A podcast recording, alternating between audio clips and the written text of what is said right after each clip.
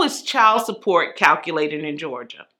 Child support is calculated in Georgia by using a child support worksheet that includes financial information from each parent. The financial information falls into basically four categories gross income. This is the income before any deductions are taken.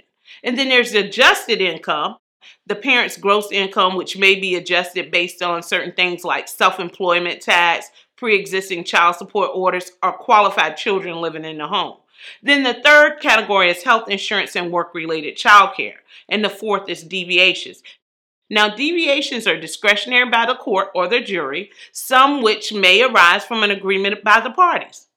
This is the basic information used to calculate child support in Georgia. For more specific information or questions, call us, the Burgess Law Group. Let us fight for you.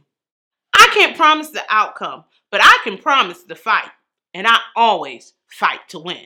Contact us today.